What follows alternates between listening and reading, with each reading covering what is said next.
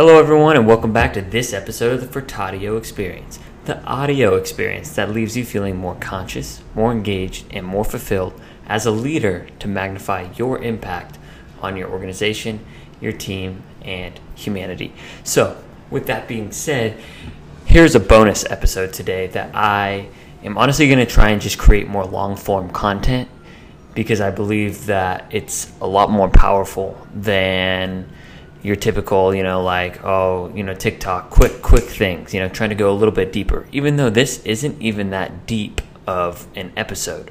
But let's let's dive in anyways. So I talk about the four different lessons that we can learn from point guards, from quarterbacks, and from catchers. And number one, what is the one thing that they have in common more so than any other position player on the field, court, diamond? And that will be vision. They can see the court, right? Whether you're the catcher, you see the full field. Whether you're the point guard, you see the full court. And whether you're quarterback, you can see the full field as well. So, with that being said, you have to have, you know, as a leader of your organization or even in your own life, like this is something that I, as, as a young leader, I don't have a lot of like necessarily like um, positions where, I mean, I, I, in terms of impact, I'm, I'm a founder, but like if I like think about myself as a substitute teacher or even a basketball coach, that's that's not like I guess you know in terms of uh, hierarchy, I'm not not the top. But being a great leader doesn't mean you have to lead from the top. You can be a great leader no matter where your position is. So having a great vision, um, for me, it's like if I'm in a substitute, I can learn really quickly what students need to be in what areas, what students need, you know, to be talked to like some of those vision things like in, the best leaders like it comes with, with relationships. So in terms of basketball coaching there's a there's a certain kid who's a, who's a really good player. He has a lot of talent but he continues to kind of just put his head down and take bad shots. So as a leader i have to have the vision that like i, I can see in the future um, and, and, it's something called uh, proactive communication. Instead of him me yelling at him after he takes a bad shot, after he has done it again and again and again. I need to, as a leader, look up ahead and recognize that and, and, remind him and see the vision be like make sure remind him to look up when he's being a point guard when he's and, to facilitate which is later going to be another point that we learn so vision just looking ahead seeing the lanes seeing where your where your team members can go um, it doesn't matter. You don't have to be the CEO or the principal or whatever, the head teacher. You can be a leader no matter where you are on the court, so to speak. But that's that's a vision that you can kind of learn from from the point guard, quarterback, and you know catcher, right? Because a quarterback, you know, thinking about football, will call an audible if they see the defense is in a certain alignment. So a lot of times it's if a defense is coming into blitz, the quarter in, in blitz means that they're going to rush a lot of people and try and tackle them quickly. So with that being said, if the quarterback sees that, he'll make an audible, he'll make a change because he has the vision to see and he'll try and get rid of the ball quickly to avoid the blitz. Like that's what a great quarterback will do. Obviously, take some experience. You're going to make some mistakes, right? That's part of leadership as well. Number two that I that I um, uh, wrote about as well, and I'm going to talk about now, is preparation. Right? You have to be prepared for some of these for for the vision. Once you have a vision, once you see, you have to be prepared, right? Whether it's game time preparation, you know, as as a as a coach, I'll specifically talk about this. Um, I have an opportunity, you know, I can either show up without a practice plan, and or I can be prepared, right? Like if I know who I'm coaching that day, I will have the opportunity to number one I build those relationships. I know what they need, and I, I know how they how they need to develop but also just being prepared. Okay, if this kid does this, you know, being being prepared for the different scenarios, which leads me into my next kind of point. of you know preparation, but also adaptability. Like I'll probably talk about them in the same sort of way because this is something that I honestly, out of the four that I'm going to talk about, this is something that I struggle with the most is in terms of being adaptable. I like to kind of set out my schedule for the day, you know, whether it's coaching or even just my day in general. And if things come up, like I'm, I'm a little bit more resistant to, you know, kind of being adaptable. Um, that's something that I'm continuing to work on, but it's something that's really important.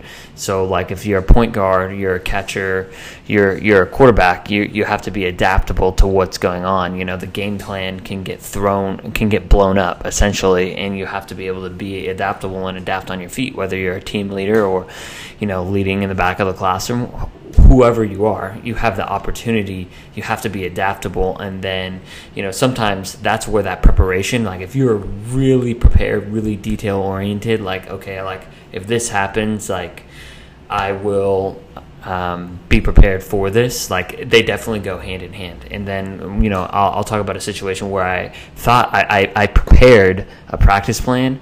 Um, and then I ended up having like four more kids than normal. I, and some of the kids didn't have basketball, so I had to scrap my pl- practice plans on the fly, which is honestly just part of you know being a leader. So, with that being said, um, just being adaptable. And then the last thing that I wrote about, but of course there's more, so I'll invite you know what y'all think is, is facilitators. So point guards are facilitators, and, and and and so are catchers, and so are quarterbacks. They're always facilitating, trying to get the ball to their teammates, right? Getting the them in the open shots. So there's one thing I want to talk about this because as a facilitator you have to know your team members. And, and and this is foundational to literally everything that I'm talking about is know your team members. Because if I am a point guard and I'm playing basketball and I need to know you know my where my